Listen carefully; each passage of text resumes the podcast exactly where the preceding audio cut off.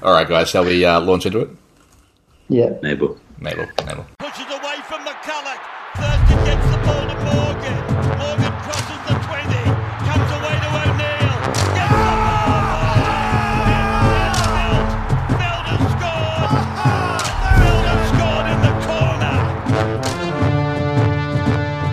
corner. Welcome to Above the Horizontal, a podcast about rugby league. I'm your host, Bo Nicholson. This is a show by the fans, for the fans, where we will be discussing the two grand finals that just happened last weekend. The NRL between the Panthers and the Eels, and the NRLW between the Knights and the Eels also. Before that, we'd like to give out the Wildcard Awards to discuss something interesting we noticed during the week. Don't forget to subscribe so you can get some rugby league chat without the media agendas, just whatever individual agendas we are driving and cooking up. To help me drive those agendas, I'm joined by a couple of fellas that definitely have some spicy agendas, I'm sure, after the weekend. It's Chris Waring and Kieran Gibson. Chris, how was your weekend, mate? Good mate. Enjoyed it with some few friends watching the grand final. You mentioned that they the were, closest game. they were Eels fans, Yeah, you that- mentioned. Yeah, they were. Yeah. Look, uh, the the mood in the room. Well, we're actually sitting in a. We're watching it in a, on a projector on, in a mate's shed, just having a few drinks. Yeah, look, the the mood was down pretty quickly. I think it was kind of obvious pretty quick what the result was going to be, but um, yeah, enjoyable regardless. Well, for me anyway. And that was the NRLW alone, let alone the NRL result. Oh, yeah. The poor buggers, two losses in one day. Yeah, yeah, that, that was it was actually funny. One of my mates was like, "Oh, really into it," and then I was kind of were in it for a bit, as I'm sure we'll get into in the NRLW. And then when they lost, it's like, "No, it doesn't matter anyway. We're going to win the NRL one." And then yeah,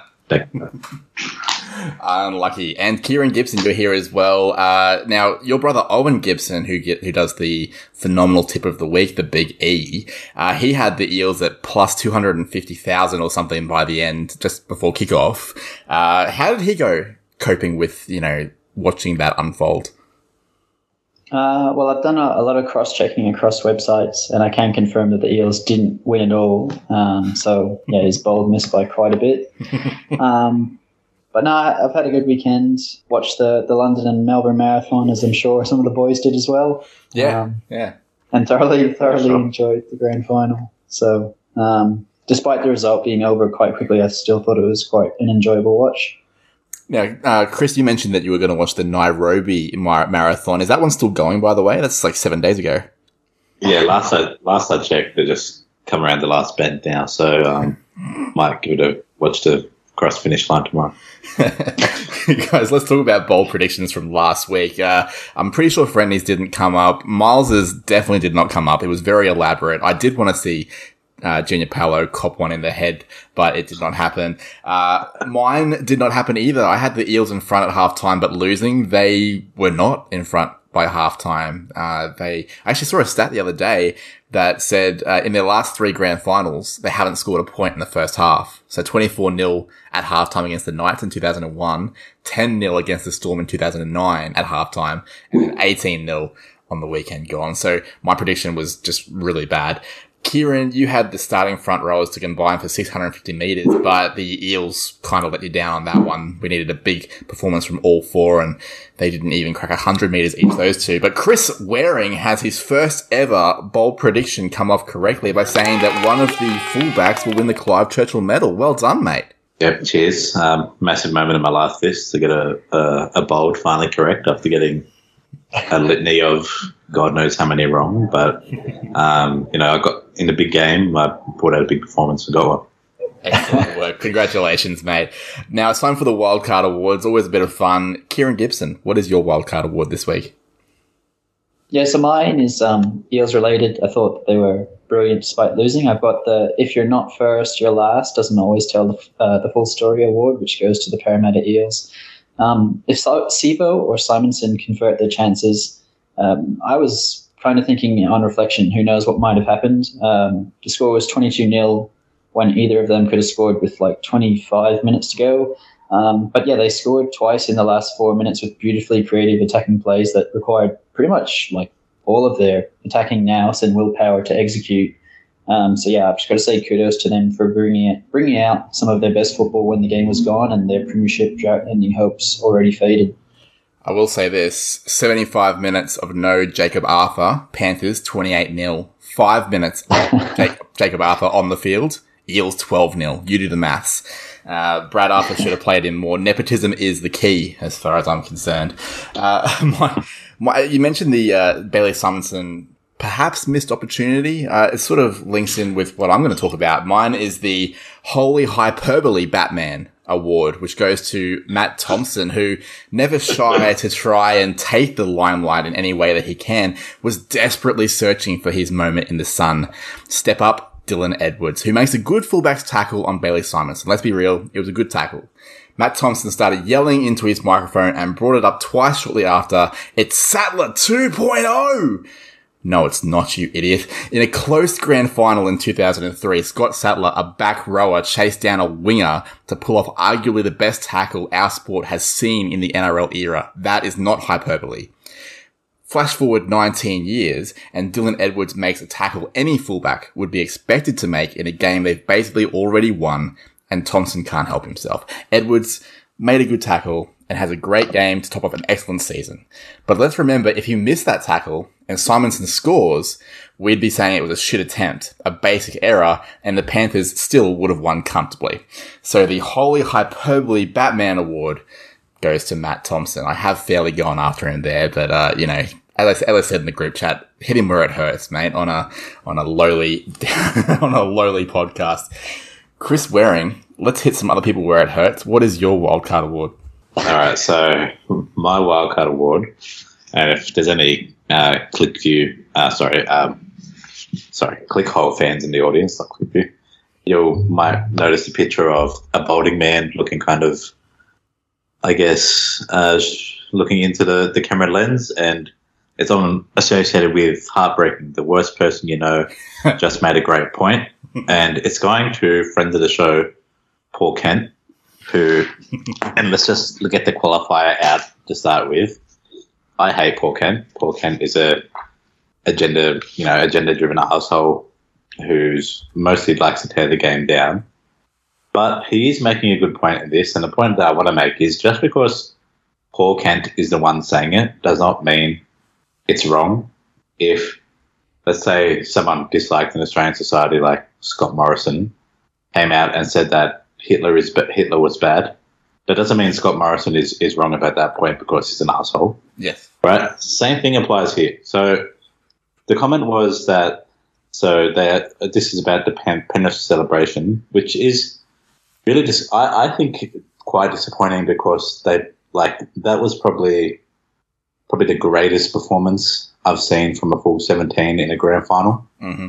in terms of um, just dominant and everyone you know no one had a bad game in my opinion everyone played uh, really well some superstars stood out those who at that role but they were just like so dominant in that game but I think it has and I find it just and, and the comment from Paul Kent was that they're smug and they're immature, and you know that that will taint their legacy. And I tend to agree with that in terms of how people look fondly on the team. Where, am I? You know, I classify what I classify this as is it's like the Americanization of our sport and athletes into just these absolutely insane displays of grandeur and narcissism.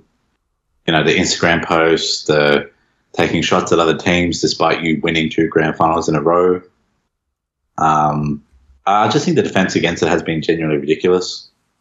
You know, if even if you, you grant like, oh yeah, that's not good behavior. Like the Panthers still win the competition, which I think some people don't understand. That if you admit something wrong, the premiership isn't going to be taken away. Like it's okay, you already won. And something that was, I'm not a big fan of James Fisher Harris stuff. The uh, the Koroisau comments rather. Especially, I'm just removing myself as a Tigers fan. I just thought they were obnoxious in general. Mm-hmm. Especially you're making you know the jokes on you half him and you're making that joke. Um, yeah, I just I'm curious to see what you both you guys think of it, but I just thought that I personally just find it incredibly cringeworthy. Like, just be a little bit humble about recognizing, you know, the, what you've achieved who you've beaten rather rather than putting them down. I think it makes your win better, acknowledging the teams you've conquered and beat and whatnot. Um, yeah, so I just think it's put a bit of a stain on the Panthers premiership. But I'm curious what you guys think about that. I, I do have some thoughts. Kieran, do you have any thoughts? A lot has been spoken about the fact that the Panthers went back to back because of their culture, but when you see them carrying on the way that they are, um, it doesn't paint their culture in the brightest light. Uh, like obviously they've got a, a star-studded team. It's incredible what they've done these last three years, nearly three premierships in a row. Um, but yeah, they. I do agree with Chris that they kind of taint it with their carry-on, and if anyone has a rebuttal for that, I'd be happy to listen. But the only thing is, like, I can't really think of another team where it's been spoken about their carry on after a premiership win at all, like ever, at least in the NRL. So uh, it's a bit poor. Yeah, I I completely agree. I well, I guess I guess it'll be my job to play devil's advocate a little bit here. Um, I, for the record, I do agree as well. Um, I what I'm wary of I guess, is like, and as you say, Paul Kent's a shit bloke, right? Like this, the exact reason that people probably choose to listen to this podcast compared to watching NRL 360. Like, yeah, those guys have better access to players and coaches and more experience in rugby league and all that sort of stuff. But you might want to get away from that sort of thing because the media agenda is just out of control. And you have to think that Paul Kent's comments might, even though that we might agree with them, might still be agenda driven in some way. So I, I'm cautious of that. I am also cautious of the fact that there is a lot, a lot, a lot, a lot of negativity around particular people in the Penrith side. And like speaking for myself, and I know that Chris and Kieran and anybody else on this podcast wouldn't think this way exactly, but I don't believe that everybody that is commenting things like calling, you know, this player a flog, that person a flog, this person a deadbeat, this person a grub, I, I, I, I would say that a lot of that would be maybe racially driven, which is obviously a problem. We, what we don't want to do is we don't want to sit there and say things like they seem to have a bad culture out there and have that misconstrued as well, you know, the predominant culture of that club is a shit culture. Like, we're not saying that. Um, what we're, what we're saying is that this team has shown a lot of arrogance and could afford to be a bit more humble about the way they're doing things. I, I guess what I'm, what I'm kind of leaning towards, well, one thing that I have seen a lot of is how people were talking up this grand final. We had Phil Gould saying the Panthers were going to win by 20 but it's still going to be one of the most memorable grand finals ever, which didn't make a lot of sense. But the reason he said that was because of the rivalry. You know, the rivalry, like, you know, like we, like Parramatta fucking hate Penrith and Penrith fucking hates Parramatta. And then, you know, when James Fisher Harris drunkenly slash hungoverly says they are our, we are their daddy or whatever, they are our sons, then the media goes berserk when the media has been driving the rivalry themselves. That to me seems a bit conflicting. I'm not that I don't I'm not that fussed about James Fisher Harris's comments to be honest. Like it's a bit floggy, but you know, it could be a bit more humble. I'm a bit more worried about Jarome Luai using the N word um, in public Instagram posts. Um, and the amount of bragging that's happening on those Instagram posts that you talked about there, Chris, that Americanization, that that braggadocio, oh, man, I, I, I, can't get around that. And what I would be interested in is a potential solution. So with a question without notice, how do you guys feel about some potential solutions to this problem? Because, you know, let's face it, the Panthers are, you know, really letting off some steam at the moment. They're having a great time. Um, but Mad Monday exists for literally every other team in, in the NRL in some capacity. But other clubs do handle it a bit differently, you know, behind closed doors, um, you know, with certain social media policies. Even some people like don't have certain drinking policies as well, you know, a certain amount of alcohol in a certain situation or whatever, right? So I guess what I'm trying to get to is, is there a way that the Panthers as a brand, as an organization with the coach and the CEO and all that, the general managers, is there a way that they can protect the players from themselves while they go about this sort of, you know, celebration so that they're not on social media using curse words and belittling other people and just making general fools of themselves? I guess I'll go to you first, Chris. Yeah, well, j- just a quick point, just for fairness, and I guess just to argue against myself a little bit, that one of the comments that um, I, I think it was Mark Geyer on Triple M, and obviously he's a massive Panthers um, legend, um, so take those words. But uh, something I did consider with Fisher Harris's comments that they've been up all night on the drink, like you know, hungover, they've all got glasses on, and I'm like, yeah, okay, that probably like contextualizes it a bit, but it also doesn't like it's they're still flawed comments. It doesn't just because you say that while in that state doesn't mean oh it's it's cool. You can just say what you want. Um, some anyway back uh, just going back to your um, main point there that Pen, Penrith won't do anything. Ivan, Ivan Cleary won't do anything. Brian Fletcher, the CEO, won't do anything because they are a club terminally afraid of ruining what they have, and what they have in playing ability is you know something incredible. You know, they I would say at this point probably the best team of the NRL era. Mm. Um, they're not going to do anything that at all risks that or offends any player or any type of chemistry, despite how toxic it may appear. So, and again, so they they need to make a choice. And I, agree with you, Bo, about Luai's using the um, the end term is like a, a genuine disgrace, in my opinion. That he should be sanctioned for that.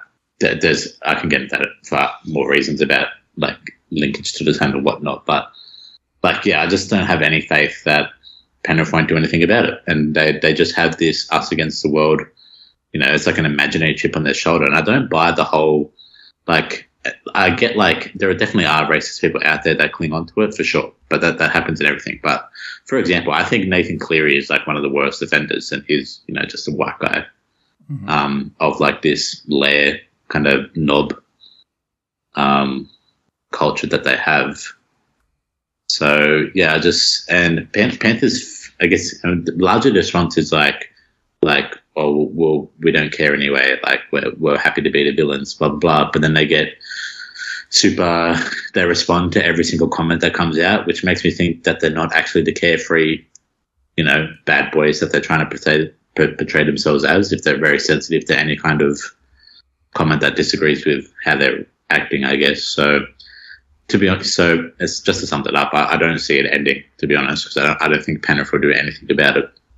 It's interesting you say that about the bad boy image, like, you know, uh, Jarome Luai coming out and saying things like, call me daddy. And then as soon as Ryan Matterson today sits there and says, oh, well, you know, I mean, Jarome Luai kicked somebody and nothing happened because of that.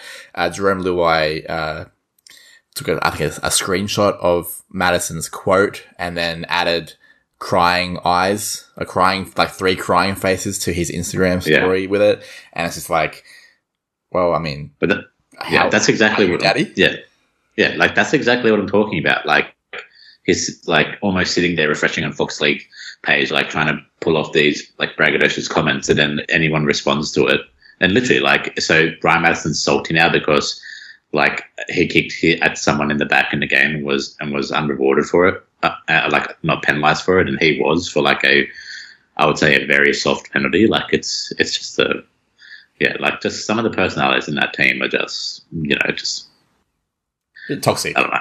Yeah, Kieran. Um, for first of all, how do you feel about you know the Panthers' ability, or like you know, are there any strategies that they can deploy to sort of protect themselves as an organization and the players within them? Um, and do you think they would? I'll just jump straight to Chris's point. I think he's right. I think um, the the players themselves think that their success defines how they should be able to to uh, behave, and they think because they've been so successful, they're able to behave however they want, as kind of proven by Luai's use of, of the word in his Instagram post. Um, uh, yeah, I think it's pretty disgraceful and uh, not not the. I'm a very much not a proponent of excusing behavior for uh, being a bit younger, and that goes to to Luai as well. I'm not actually sure how old he is, but uh, he's definitely old enough to to know that he shouldn't be using that word. And then the the Ryan Matterson thing with Luai as well. Just touching on that, I thought that that was quite funny as well because it wasn't even a personal attack on Luai. It was just an example to use to say that if if you're banning me for something that was incidental why are you not banning for something that was completely purposeful? Um, and Luai, yeah, is just quite easily antagonized and reacted to it. And um, I think it, it feeds into that culture that like they just get layered up and think, oh, we're God's gift to. Ah, maybe this is being a little harsh, but the, they do seem to think that because of their uh, talents, they can just behave however they want. I, I don't like it. I mean, going back to the Broncos Cowboys grand final, I would have been devastated if we lost that grand final, but I would have hoped they would have done it in good spirit um, and behaved well after after they won.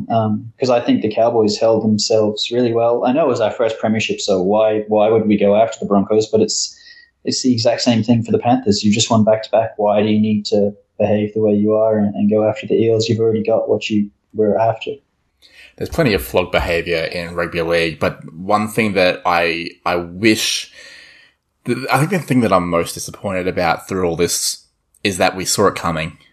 We all saw it coming. We knew that Jarome Luai would be a flog. To Jarome Luai's credit, at least he's being a flog before the game, calling me daddy and stuff like that. And then, you know, they won. So I guess, you know, cool. Like, call him daddy. I don't, you know, whatever. Like, this is floggy shit. The, the N words are very different kettle of fish.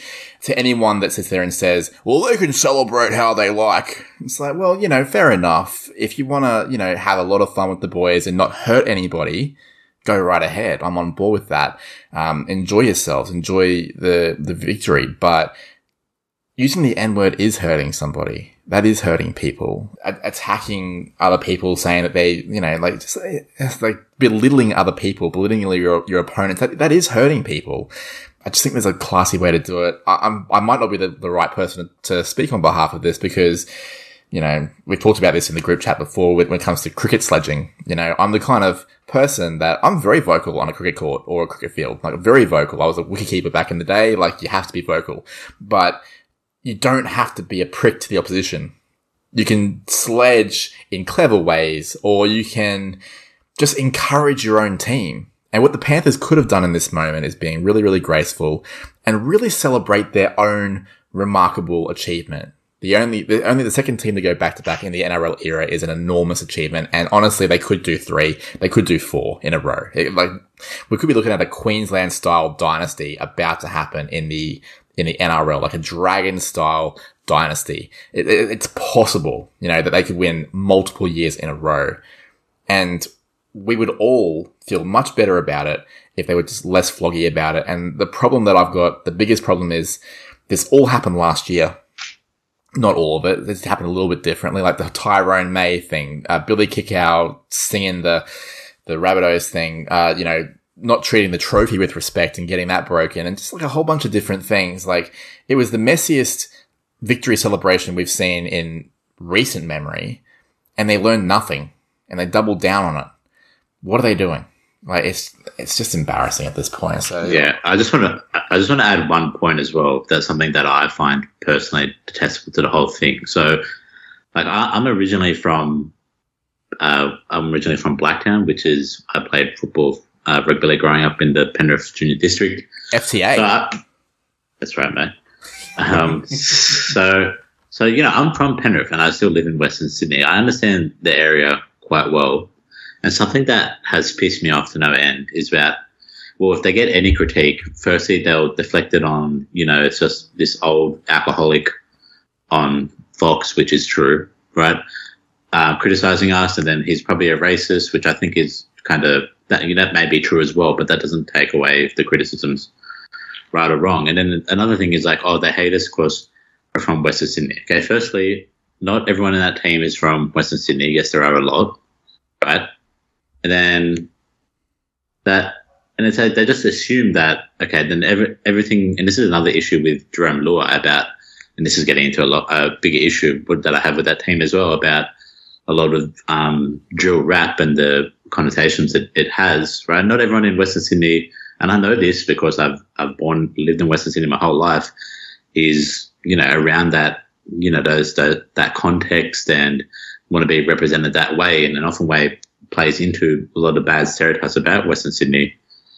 And this they use this as a defense when we're saying about when you should be celebrating your win, why don't you celebrate it on focusing on your fans in the area, right? You're not celebrating the area by just having a go at, you know, belittling South Sydney or belittling Parramatta Eels or taking random fucking pot shots at the Tigers for some reason.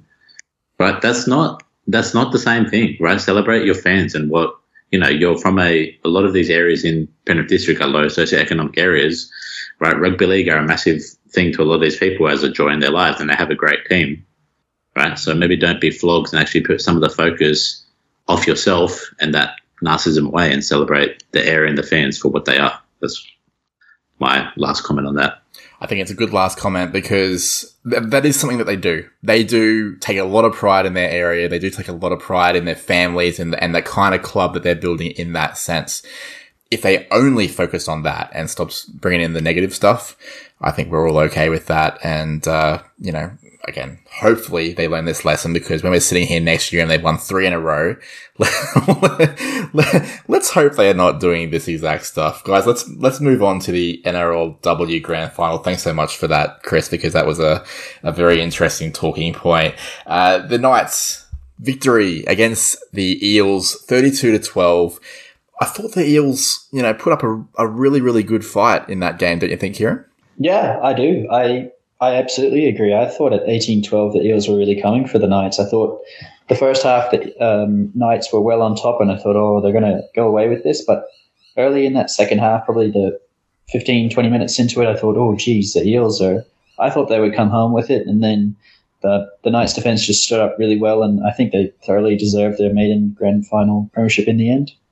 Yeah, absolutely. Um, Chris, you mentioned that you were uh, you were watching it with a with a couple of Eels fans in a shed of all places. Um, shout out to Daniel Friend's other podcast, Beers in the Sheds. That sounds like basically the ideal thing. Um, now, Chris, yeah, what, what was the mood like? You mentioned that there was a, a bit of hope because the Eels putting up a decent fight at one point. Um, and then how did they feel as it started to slip away with the class of, you know, Boyle, Southwell, Upton? Yeah, just quickly, we're paying um, homage to Friendly's other podcast, so give that a listen if you're listening um, to this episode. Um, yeah, I, I, was similar to what Kieran just expressed then. I didn't really give Parramatta much hope, um, mostly, mostly based off their track record.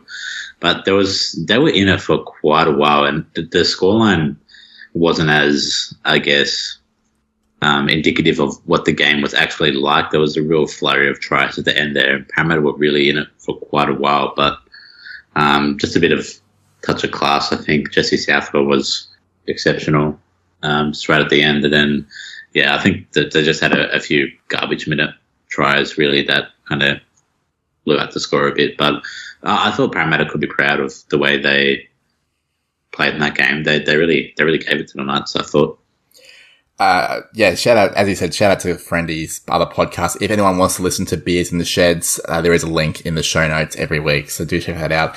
Um, I thought the score, you're right. I think the score wasn't really a fair reflection of how close the contest was, but I feel like it was a fair reflection of the types of teams that they were. The Eels are that real grindy team that didn't have a lot of penetration, um, in terms of scoring points. So what they needed to do was drag teams into the contest and have a, you know, a low scoring dour affair and just sneak over the line by two, four, six points. The Knights are, they had, they had that class. They have, you know, the Tamika Uptons of the world, the Jesse Southwell that we talked about. Um, and then Johnston and Millie Boyle up front. Um, you know, really adding that punch also. Manzelmann off the bench, uh, a real live wire from, from North Queensland. Uh, so I think, you know, winning by 20 points, it kind of was an indication for me because the Knights have the kind of team that can score, you know, two tries in five minutes and, and blow a score away. The Eels don't have that kind of team. So, um, that's Tamika Upton. Uh, I think the best fullback in the game in a very, very hot field, including her opponent, Gayle Broughton, and then of course Sam Bremner from the Roosters and Emma Tonegato from the Dragons. It's a very hot field for best fullback. I think she's the best. She won the Karyn Murphy medal. I think Chris, you might have predicted that one pre-game, or was that Kieran that predicted that one? Nabel, that was me. That was I me, think it was Kieran. Kieran. Yeah, Nabel, Nabel, Nabel. So, sorry, I'll go to you then, Kieran. Um, you know, you predicted it before the game. How did you feel about it? As it was unfolding? Like it seemed like she deserved it. Yeah, I thought um, I didn't know who was going to get it uh, probably until maybe the last 20, 15 minutes, and then I thought her class really um, shone through. I thought Millie Boyle probably still could have got it for her last 15. I think, yeah, just the last 15, 20 minutes, um, the Knights were really, really good, and there was a few players that probably could have got it. Uh, Millie Boyle, Upton, Southwell, but yeah, I think I don't think there'd be too many complaints that Upton won. What about you, Chris? Um, anyone that stood out for you, or was Upton the clear winner? I thought Southwell was um, pretty good shout, but yeah, not not all disappointed with um, Upton. There, there was probably a few you could have had, but I thought Southwell might have been an outside chance. But um, yeah, perfectly fine with Upton.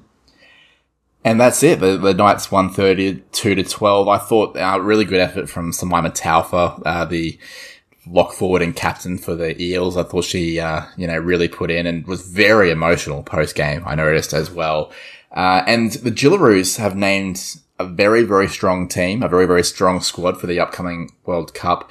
Tamika Upton and Millie Boyle, the two gun recruits for the Premiers, the Newcastle Knights, both made the side, but have both dropped out. Uh, Tamika Upton with a calf injury that she was carrying, and Millie Boyle for work reasons. She wanted to focus on her uh, her organization that works with people with disabilities, which I think's a bit cool, to be honest. Um, but it might also be a sign that this is an expensive thing for the girls to, and the women rather to take part in. They're not fully professional yet, you know, so maybe other things take priority sometimes. I'm not really sure how to see that one. It seems like a positive story though. Uh, they have been replaced by Shaylee Bent and Emma Tonegato, both from the Dragons. Kieran, uh, you're an unabashed fan of Millie Boyle and the work that she does. Um, her prioritizing that above a Jillaroos jersey, that says a lot about the person she is. Yeah, definitely. I, I respect it a lot. Uh, obviously, I've spoken about the fact that the Big E, who comes on the show, has this phenomenal tip. My brother, I have quite a close affinity with people with uh, a disability, so I think it's awesome what she's doing. And yeah, just on the replacements, Emma Tonegato, uh, I think that's a, a, very capable replacement for Upton. Um, I think she'll go well. And then Shirley Bench, she's I, what I didn't really. Is Shaylee Bent a front rower? She's a back rower, yeah. So she's not really a like for like replacement, um, which I found interesting. I, I, guess they'll just move the forward pack around in the squad and, and cover Millie Boyle that way. Okay. Yeah. No, I think it's a a good um, pick for the side, but yeah, just I thought they weren't like for like. Chris, yeah, I mean, Kieran sort of raises an interesting point there that, yeah, Tonegato is a pretty good replacement for Upton, almost like for like, really, in a lot of ways, but Millie Boyle will be hard to replace. Uh, Jillaroos still surely the favourites this year, though. Yeah, um, surely still the favourite. Yeah, I'd like to hear more about um, uh, why um, she's missing the World Cup. Uh, hopefully, it's not a financial thing, rather more a, um, um, like a moral kind of decision. So, like you mentioned, hopefully it's a nice story rather than a kind of sad, or I guess maybe not, yeah, sad story about the you know the need to further you know professionalize um, women's rugby league. But yeah, um, still clear favourites in my opinion. I'm sure they'll makeshift that in some kind of way that obviously they're very hard to replace those two, but um, I think Australia will still be fun. I agree. Guys, it's time for a short little break. We're going to go to Big E's. It's not phenomenal tip of the week per se. It's more like Big E's phenomenal grand final analysis. Back soon. All right, I'm here with the Big E for the phenomenal analysis of the grand final. Big E, how you going today? Doing good. Yes, I know the Panthers did good too, Dan. but uh, uh, what's wrong with Sivo? He dropped the ball. He needs he needs to co- he needs to control the ball. Come on, man. I think you're right, man. Like before the game, you had the Eels at two hundred and fifty thousand plus. Yeah. That didn't quite happen, did it? Nah. I think I kind of agree with you, uh, Dan. Which actually, yes, you do got a good players. Uh, I think some of them are Samoa, by the way, but uh, not.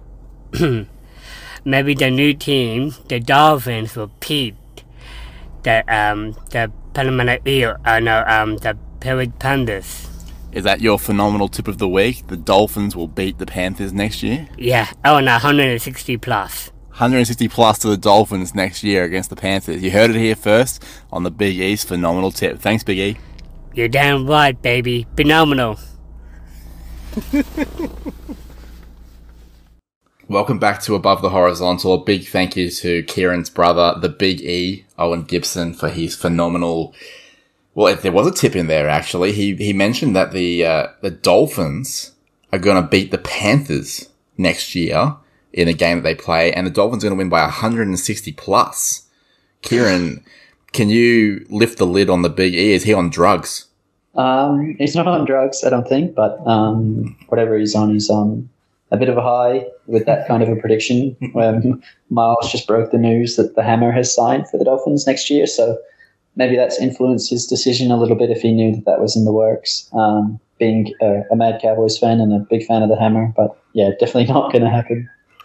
Miles, Stedman, our our our roving reporter, I believe he's in Florence at the moment, uh, has broken the news on Hamiso Tabuai-Fidow. Well, there you go. I will get your thoughts as a, as a Cowboys fan, Kieran. How are you feeling about that?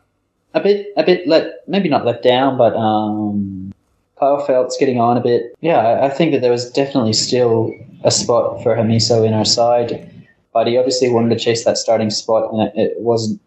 He's obviously been told by Payten and the um, the Cowboys that there wasn't a spot there for him to start. I think he wanted fullback, so um, if it's Drinkwater or Hamiso, I'm happy enough that it's Drinkwater. Well, to be honest, I, I yeah definitely would have gone Drinkwater. Um, I hope all the best for him at the Dolphins. I hope he stays in the NRL and, and really gives a uh, a good example of the skills that he has. Yeah, I really hope he makes a good go of it because I think he's got the qualities to be an NRL player. Sad to see him go for sure. Chris, just on that very quickly, uh, do you feel like Payten would have sat down and told Hamiso, or do you think him signing up Scott Drinkwater for five years might have just done the trick? And, you know, now that he is moving to the Dolphins, do you think the Big E's onto something that they could smash the Panthers 160 points?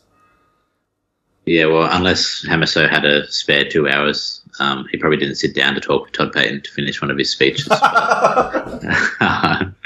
um, um, yeah, look, it, it kind of makes sense to me. I, I understand what, uh, from um, Hamiso's perspective. Um, it's just the fact that he's not getting a start anywhere in the back line, I think, is the the key, um, I guess, decision there. I think maybe if he was maybe at, on the wing, at least, um, you might have might have convinced him as a more of a, you know, battle your way into number one, and then things like that. But I think the pure fact that he was coming off the bench, I think it's probably a smart career decision for him.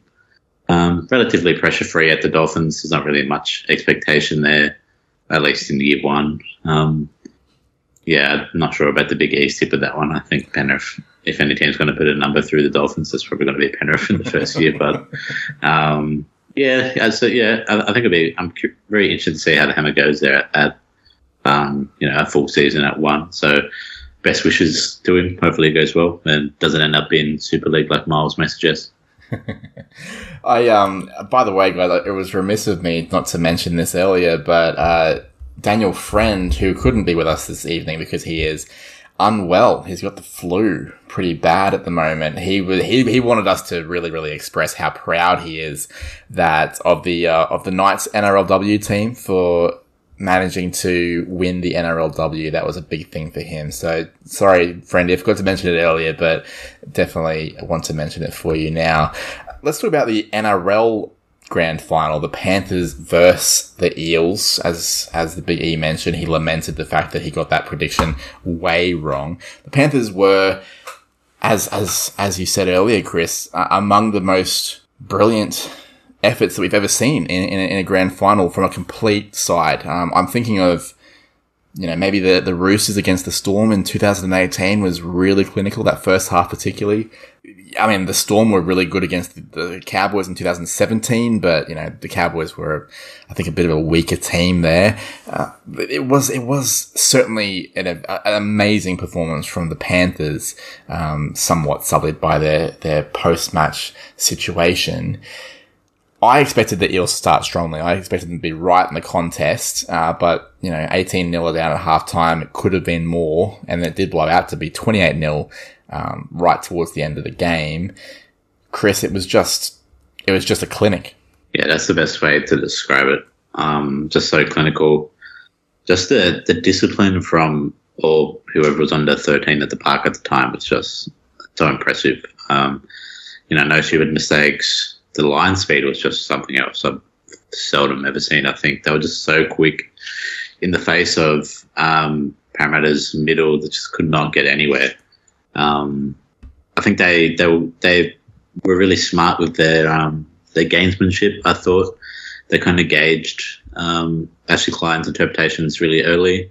I thought they were getting maximum use out of laying in the ruck, slowing the play ball down without um, you know pushing that line and giving away a six again or whatnot. But yeah, it's just it's it's really hard to I guess expand on it just since it was you know it was so good, like just all, all across the park, just perfect.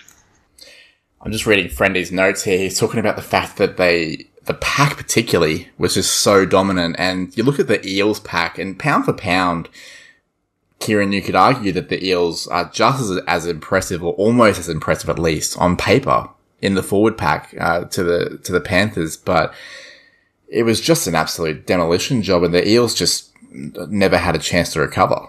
Yeah, a demolition job is exactly right. You had Leota in those um, Leota those first ten minutes just smacking blokes every single time the, the Eels had the ball, and then I thought Fisher Harris led the line speed, um, and the whole team followed. Like as Chris and yourself were saying, like the the whole team was there, like charging into the Eels. Um, I actually thought the Eels had the better, maybe eight to ten minutes start of the game up until the set after Moses nearly scored off that Dylan Brown kick um, from halfway on the first tackle. I, I, really liked that bit of invention, nearly pulled off. Mm. Um, I really thought from those uh, that first five to ten minutes, I thought the Eels are going to be in this until the death, the way that they started. Um, the adventure that they were playing with, uh, and I actually thought they won the territory battle in those first five to ten minutes, despite the relentless line speed and rattling defense of the Panthers. Um, but I thought after that um, the next set after Brown tried that kick for Moses, um, the very next set, the Panthers let the Eels go all of 15, 20 meters, and pretty much that's all they let them run for for the rest of that half, just about. Um, they would have been flat out getting more than 30 meters the rest of that half. The Eels were just trapped in their own half. I, I didn't think it was that the Eels were lacking punch. It was just that, uh, or um, were dispirited by the way that the, nothing was working for them. I think the Panthers just, as we're saying, pretty much just monstered them and didn't let them do anything. And then when the Panthers had their chance, they were just so clinical. They were clinical, and, and there was a lot of star players, and a lot of people were getting a lot of airtime. You know, obviously Dylan Edwards won Clive Churchill as as Chris accurately predicted. You know, Brian To'o ran for basically 300 meters, scored a couple of tries, one of which was particularly impressive, I thought. Um, although if he was in the correct position, he would have just caught it normally and scored normally, but whatever, he was in front of the ball, whatever. Um, you know, Nathan Cleary, of course, just, you know, he's turning into, like, he's, he's that was the least impressive game that I think he had in the final series. Um, and it was still like a, what, 8 out of 10, 8.5 out of 10 performance. He was just really good. Uh, I thought Koroisau was really crafty when he came on. Yeo, solid as ever. The, the front rowers that you talked about. Liam Martin, very impressive on that edge. A lot of candidates for that Clive Churchill medal, but Kieran, do you think Dylan Edwards deserved it? I mean, I definitely do. I, I don't think that there's any uh, way in my mind that I would say that's a, a, robbery. He had something like two try assists, two line break assists, 200 and whatever meters. Um, that would have come, come in handy had it been a front rower for me, for my bold. that Scott Sattler esque try saver that oh, people just can't get enough of. um, no, I thought he was awesome. Um, I think, as I said before, uh, he was my Clive Churchill pick because he's that really strong effort player, but he also still has that bit of spark about him. Um, and I think that's kind of why he won that Clive Churchill. He, he, has the potential to come up with some big plays despite not being really known for that. And then you know that he's just going to be in the game for 80 minutes. Uh, I think it was deserved, yeah. What about you, Chris? Uh, on a similar kind of plane of thought?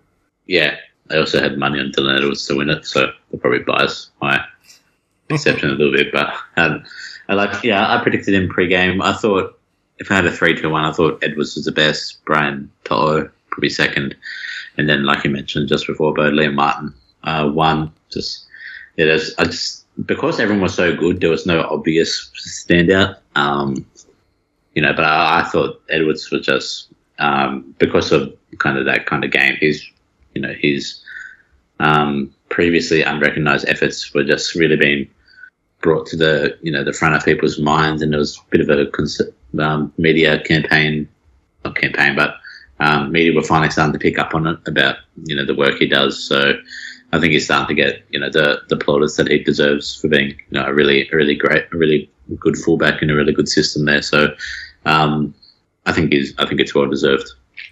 He also managed to work his way into the Kangaroos extended squad uh, in the sense that he's on standby, whatever that means. I think that means that he'll be in Australia um, and sort of just asked just to you know keep healthy, um, just in case he's required. Uh, but they didn't see it fit to name him inside the 24. More on that in a moment. Let's talk about the Panthers. There's been a lot of talk about dynasty right now. We've three grand final appearances in a row, two of them premiership um, winners, you know, in a row as well.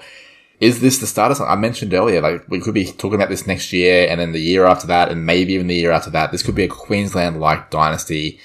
Maybe not eight premierships in a row, but like, you know, eight preliminary finals in a row or something like that seems very realistic for this team. But do you think they will be that dynasty, Chris? And, and, you know, in the next decade or so, they've already won two. Like, how many premierships can they win? I think Friendy alluded to it in the notes he left for us in the chat, and something that I completely agree with. That as long as they have Nathan Cleary there, and as long as they have, I guess, main parts of the spine, I know they're losing Happy, which is going to be it's going to be really interesting to see um, the loss that he has on their attack specifically.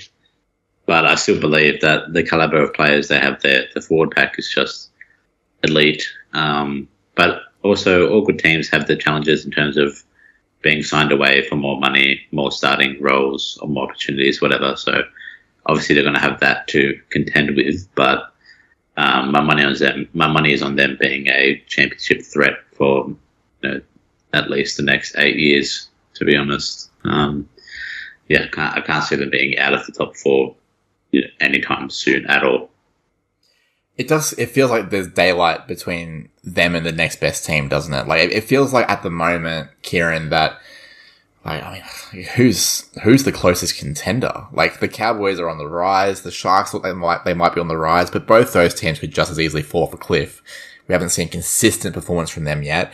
Uh, the Eels, you know, we'll talk about them in a moment, but you know they're they're a fair way off the pace with the Panthers. The Storm look like they're on the on the decline.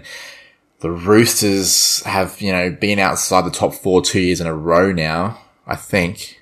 Um, so there's, you know, they, they, it seems like the Panthers are a fair way in front. Do you think they've got a few more premierships in them, Kieran? I struggle to see a world where they don't win at least one more in the next five to ten years. Um, I remember Matty Johns actually said, I'm pretty sure he said he it, uh, foresees the Panthers winning three or four in the next 10 years. And to be honest, that could quite easily come true. Um, I think you need at least three quarters, bare minimum, of a good spine to win a grand final. Uh, obviously, is leaving, but I think you could still quite strongly argue that they've got that three quarters that I'm talking about. Uh, most would argue, I think, that they still have that. I think the nucleus of that side will stay together, as Chris was saying. Um, so yeah, as long as they keep their spine, To'o, Yeo, and their front front row forwards, uh, it's yeah, just hard to imagine how they don't keep keep being. I mean, at least making it to the prelims, as you said. I'm with you guys, and like if we consider like the previous decade, so like prior to the Panthers winning their their two uh, premierships they've just won. So let's let's call it you know 2010 to 2020. Let's just call it that. The Roosters won three premierships in that time and the Storm won three premierships in that time, and they were the dominant sides there. And you wouldn't have said that either of them was like streets ahead in the same way that the Panthers feel right now. Like we were saying like round two or three that the Panthers had already won this comp, like it was done, right? Cleary hadn't even taken taken the field at that point. Sean O'Sullivan was their halfback. And it was just like, yeah, it's so obvious that it would take something catastrophic for them to not win. And so it was. Um, I think I think they've got yeah three or four. They, they, they could they could win five premierships this decade. I think they've already won two. Uh, I th- I think we're we're onto something. We're onto something maybe that we haven't seen before in this era at least. Let's talk about the Eels. They they were obviously very disappointed to come away losers in this particular game, or runners up is probably the nicer word to use just for a team that comes second. Um, they I don't think they played badly. Chris, I, I think they just they were they were outdone by an unbelievable opponent. Do you think they can bounce back and you know make a prelim, make a grand final, basically be a premiership threat next year? Uh, I'm going to say no. Um, I just can't see them. I don't know. I just don't. It's kind of hard to with the kind of the season that they had. Um, kind of felt like it was now or never. Um, well, I mean now or not in the next couple of years, kind of thing. Not obviously ever, but No, Uh, never. North for the- Bears style. Let's just do it. yeah, just never again. Yeah, I just Reed Mahoney with his gridiron passes out of nine. It's going to be a big miss. Um, a Papali'i is going to be a big miss. Um, I think Oregon Kaufusi is going to be a big miss. Think there's a few others leaving. Yeah, Niukore as well on the on the Yeah, bench. Niukore. Kovacic. Yeah, Opachich. Yeah, Cowboys legend. Um, yeah, yeah. I just I think they're gonna. I still think they're gonna be a top eight team. I I hope for their sake, Hodgson is still somewhat the player he was. Um, you know, he still has. He's a very smart out of nine, so hopefully he still has that attacking flair to kind of help with their attack a bit. And I, I, I think he will. It's just a matter of if he can play you know, 18 games, um, which will benefit them. So uh, I want to say that they're probably going, if I'm making a prediction, I'm going to say that they're probably going to sink out of the, the kind of, I don't like, if the, if the question is, are they going to make the grand final next year again? I don't think they will, no. I think there are better teams that, due to a variety of factors, didn't make it this year. Like, um, I think the Roosters will be right back up there next year. So the Eels might be in like that kind of Yeah, maybe like the uh, kind yeah, of like realm. yeah, yeah. If I had to pick, I'd probably say probably six, fifth or sixth, probably Yeah, right. six. What about you, Kieran? What do you think? Uh, I had before the show started that I, I thought that they could make the grand final in 2023, but Chris has kind of talked me out of it after hearing what he just had to say. Um, the the main reason that I, I thought, um, yeah, I'll say what I was gonna had written down. I, I think that their halves really stood up and shone this final series. Um, with many saying it was all they needed to win the grand final. Uh, yeah, just the form of Moses and Dylan Brown this final series. Even in that grand final, they had their moments. Um, I think if they could produce that uh, fairly consistently throughout a season, I, I that was my main point. That I couldn't see why they couldn't get back to the grand final. It's one of the best halves pairings in the comp, especially when, at least for me, when I saw how they performed those last four games of the season, I thought just yeah, I thought they were really really good. Um, but yeah, the, the reason Chris kind of took me out of it is when I was hearing that list of players that are gone, and then I think the the real thing was um, I weighed up. They only just snuck into the four, and I think if they don't make the four, I I don't like their chances of, of uh, going on to win the grand final, as history has shown. One thing that um, Friendy talked about in his notes was as as I'm like live texting him, uh, basically saying that we went after the Panthers, and he's like, "For what?" I'm like, "Oh no." he's gonna the friend he's gonna wind up. He's got the flu and he's gonna wind up at me in this group chat. Um, so I'm just gonna focus on you guys for a little bit. One thing that he said in in his notes uh, was that a lot depends on Josh Hodgson, and like you guys touched on, Reed Mahoney will be a loss. So Josh Hodgson is a classy attacking player. Um, he's also carried a lot of injuries in the last five years or so. So, and he's not the youngest dummy half going around. So, will he be an 80 minute player on his own? I'm not so sure. Do they have a backup option? Is Jacob Arthur going to be that option? Time will tell. Um, but also what Josh Hodgson did at the Raiders was that he kind of ran the attack the same way that maybe Cameron Smith did for the Storm when they had Munster and Jahrome Hughes there. Um, so for the Raiders, they'd have like, you know, during their really successful periods, they would have guys like Aidan Sezer and Jack Wighton and Josh Hodgson was running the show. Now, at the moment, you'd say this is Mitchell Moses' show. And outside of that is Dylan Brown's show. Does Josh Hodgson sort of upset the apple cart? Like he's a class player, but is it too many cooks spoiling the broth? Or does the threat that he presents at a dummy half enhance what Moses and Brown can do separately? Time will tell. Uh, I thought that was an interesting observation from our uh, Daniel Friend. Way too early predictions, guys. Are the Panthers the favourites, Chris? Uh, at this point, yes, I'm happy to put them as premiership favourites. And Kieran? Yeah, yeah. Yeah, me too. Uh, Freddie said the same. He said that the Roosters are the only real threat, but you know, it's it's Panthers for days. Guys, let's just briefly touch on the fact that the Kangaroos squad has been named uh, for the World Cup. Um, I'll just run through that squad really quickly. Um, Josh Addo-Carr, Matt Burton, Reagan Campbell Gillard, Patrick Carrigan, Daly Cherry Evans, Nathan Cleary, Lindsay Collins, Reuben Cotter, Angus Crichton, Tino Fa'asuamaleaui, Campbell Graham, your mate, Chris, very exciting for Campbell Graham, uh, Harry Grant, Valentine Holmes, Ben Hunt, Liam Martin, Latrell Mitchell, Cameron Munster, Cameron Murray, who is one of the vice captains, Jeremiah Nanai, Murray Taulagi, James Tedesco, who has been named as the captain, Jake Trbojevic, Jack Wighton, and Isaiah Yeo, who is also one of the vice captains. That's a 24 man squad, 13 uh, playing for Australia for the first time, which is very, very exciting. Kieran, are there any names that kind of stick out to you there? By the way, it's worth mentioning that there are standby players, Dylan Edwards, Nicho Hynes, and Damien Cook. So we've got the Clive Churchill medalist and the Dally M medalist, both among the standby players with experienced dummy half Damien Cook. Um, Kieran, are there any players that you feel are maybe lucky to be there or surprised you a little bit, or maybe some players that are unlucky not to be there?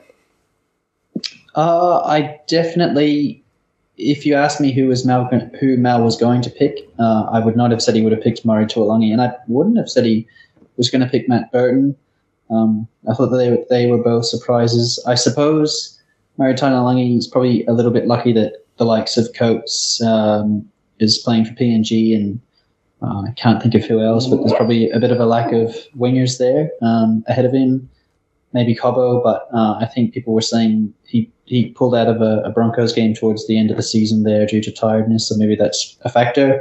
Mm. Um, and then Burton, I would have had Hynes in the squad somewhere. Um, you probably pick Burton because he's, I guess, that like for like five eight player.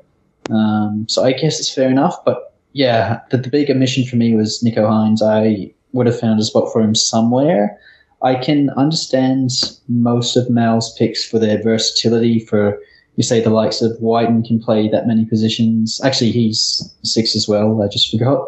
Mm-hmm. Um, I was thinking of him more slotting into centre, um, which he probably will do. But uh, yeah, we'll see. And then I agreed with Friendy about Lindsay Collins, but then when I went through the list of front rowers that could have been ahead of him, I couldn't really think of too many that, that were there.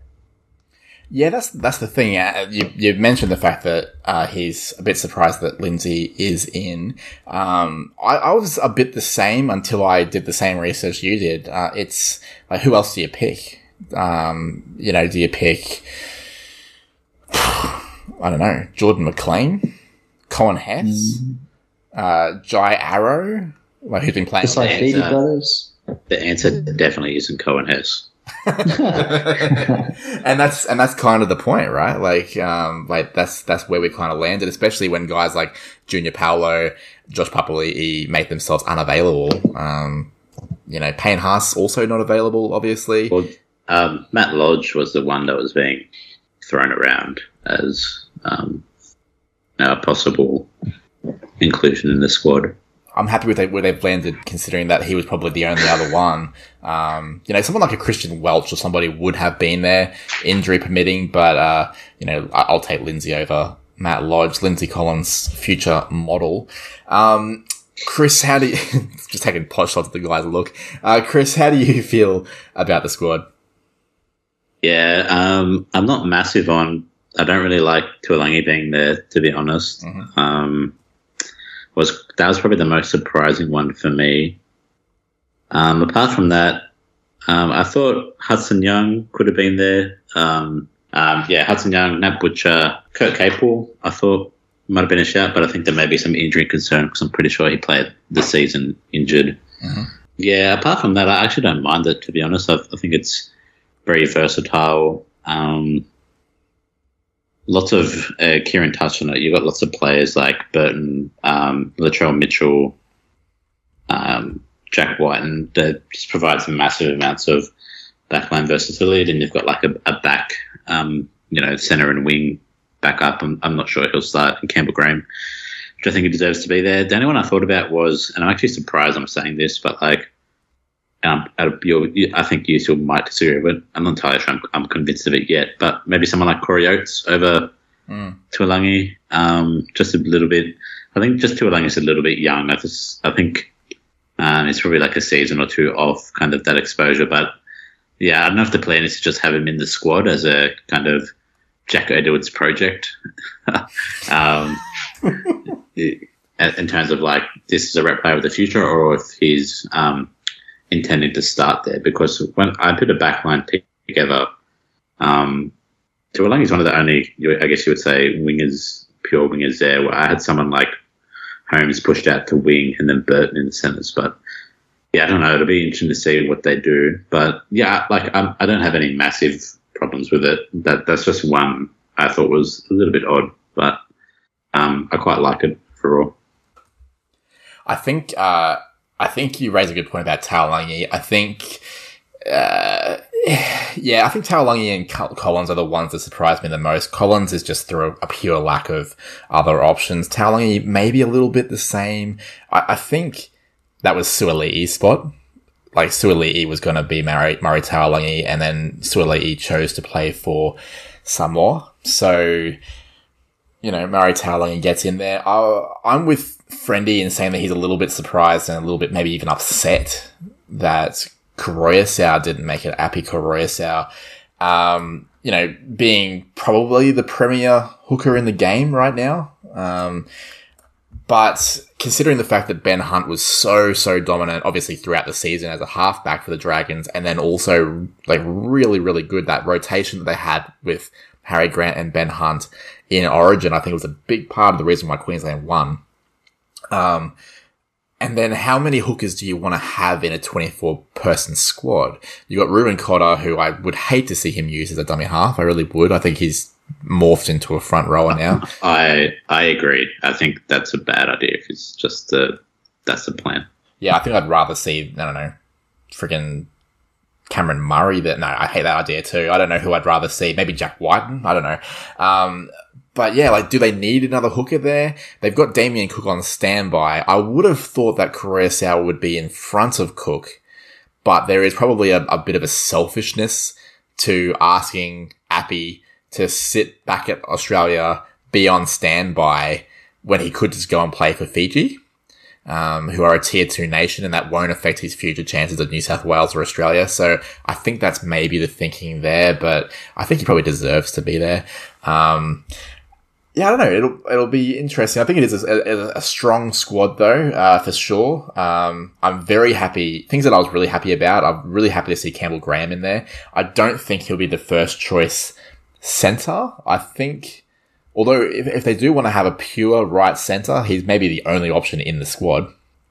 Um, because, you know, Val Holmes has been a left side player for a while. Latrell Mitchell's a pure left side player. So is Jack Wighton. I mean, he has played right center for Australia before, but he's a left side player. So is Matt Burton. Um, Josh Addo-Carr, the winger.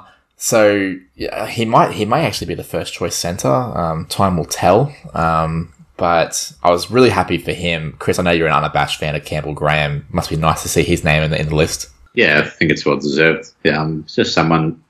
He's just a really good defensive center, which I think nowadays um, can kind of go, uh, I guess, undernoticed in kind of plaudits and stuff like that. So he just had a really solid year as well. Um, So yeah, I, I tend to agree with your initial thought there. I think he's probably going to be a backup, and they'll utilize you know something of Mitchell, Burton, Wighton, Asset, or Holmes in their centre pairing. But yeah, I think I, I, I really like his selection. I, I think it's well deserved. Absolutely. Kieran, are there any any chinks to the armor that you can think of, or or is that uh, uh, in terms of well, in terms of that right center spot? Actually, come to think of it, do you think it will be Campbell Graham, or do you think they might move Val across there or something? Um, I would, in all honesty, I would prefer to see. I think Campbell Graham, um, his defense, um, is just really, really good. Uh, it really stood up in, in the final series. I know that they got blown away by the Panthers, but um, I thought it was excellent defensively. I, I, I wouldn't mind it, um, even if it's in the final. I would not mind. I would have no issues with Campbell Graham playing there. Um, you've definitely got enough spark in the rest of the side, and not to say that he can't attack. Um, but yeah, I wouldn't mind. It. I probably wouldn't have him as first choice, but I'd have no issues if Mal went that way. Now, a very quick answer from both of you because we are running short of time. We have, you know, really gone, gone over the top here today. Um, after Origin 3, there was a bit of contentiousness about the idea of who's going to be the halfback, right? It's going to be Daly Cherry Evans or it's going to be Nathan Cleary. And Daly Cherry Evans outpointed Cleary in the Origin series. And I think tactically Queensland won that. And that was, that's a blight on Cleary's record, to be fair. Can we put that to bed now, though? Do we think that Cleary is definitely going to get the number seven jersey, Chris, or do you think that Mal might have other ideas? Uh, you never know with Mal. Um, has been historically Queensland heavy in the past, but this squad really isn't. Uh, my personal opinion, I think Cleary deserves it. Um, I do concede the point you just made about DC and Origin, but I think I think it's I think it would be a, a farce if Nathan Cleary is not the Australian number seven. Um, I'm curious to see something that popped in my head the other day is maybe they might revert DCE to his old Queensland Origin days, his early Queensland Origin days where he was off the bench. But mm. um, I think Nathan Cleary should be the starting seven. Yeah, I, I think I think DCE uh, plays at seven at some point, but I'm not sure he start starts there, and I don't think he should play yeah. there above Cleary in the big games. Uh, what do you think here? Yeah, yeah I think the the reason that people are saying maybe DCE is for his kicking game in that Origin game three, but Nathan has that kicking game in him as well, and he has more to his game to add that Clear or DCE rather probably doesn't have. So yeah, I definitely would lock in Cleary. So Mal, I know that you're a big fan of the show, mate. Uh, if you can just slot Cleary in there, please, mate. Just stop, stop flirting with us. Just you know, DCE is a, a fine player. He deserves to be in the squad. I don't think there's much doubt about that. It might be his last Australian squad though, with Nicho Hynes nipping at his heels. Um, but yeah, it's it's Nathan Cleary's time for sure, guys. Thank you very, very much for your thoughts. We will dive into the World Cup probably a little bit more next week, including looking at the other squads, including the incredibly strong squads named by New Zealand, Samoa have a very strong team. I think Samoa might even be stronger than Tonga at the moment because Samoa at least have some halves um, that Tonga don't seem to have. Tonga have maybe the best forward pack on paper, even with Taumalolo suspended for a bunch of it. England's got a decent team as well. So we'll cover all of those squads uh, and our thoughts on the World Cup next week. But for now, We've got freedom from footy for one weekend. Chris, what are you going to be doing with your weekend away from footy? I'll probably get rained out in cricket again for the third straight week. Of course, it's absolutely pissing down at the moment. So uh, probably just take it easy and enjoy the last little bit of freedom I have before back to work next week. Yeah, uh, good luck with that. Uh, enjoy your school holidays. Uh, Kieran, do you and the Big E have any plans for the weekend coming up now there's no footy on?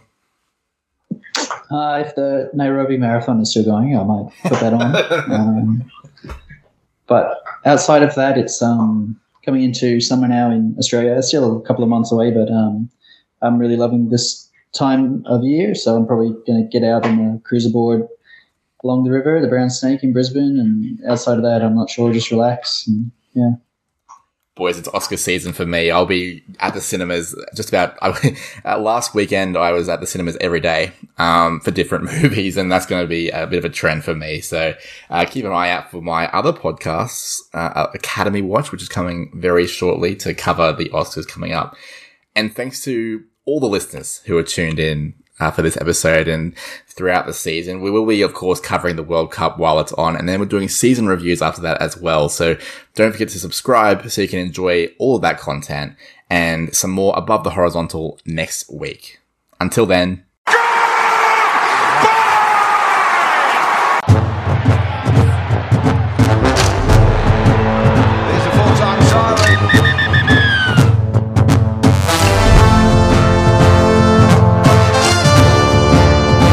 Above the Horizontal is brought to you by the Pioneer Australia. Find them on Facebook or at www.pioneeraustralia.wordpress.com. The panelists are Miles Stedman, Kieran Gibson, and Daniel Friend, and it's hosted and produced by me, Bo Nicholson.